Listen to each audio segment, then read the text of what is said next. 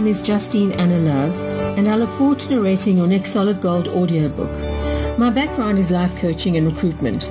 I was a professional singer for Sun International, and I have also recorded voiceovers and podcasts in the past. I am passionate about reading all different genres, and I adore reading for others. Speaking clearly and with the right inflection is very important. I average on reading three to four books per week, fiction and non-fiction. I love making the words come alive, and I am able to read children's books and above-board adult fiction and non-fiction.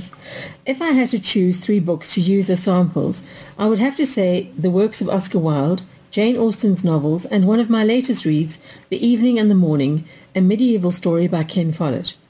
The following is an extract from The Happy Prince by Oscar Wilde. What is the use of a statue if it cannot keep the rain off? he said. I must look for a good chimney pot. And he determined to fly away. But before he had opened his wings, a third drop fell, and he looked up and saw. Ah, what did he see?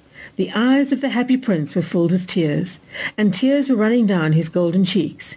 His face was so beautiful in the moonlight that the little swallow was filled with pity. Who are you? he said. I am the happy prince. The following is an extract from Pride and Prejudice by Jane Austen. Of music? Then pray speak aloud. It is of all subjects my delight. I must have my share in the conversation, if you are speaking of music.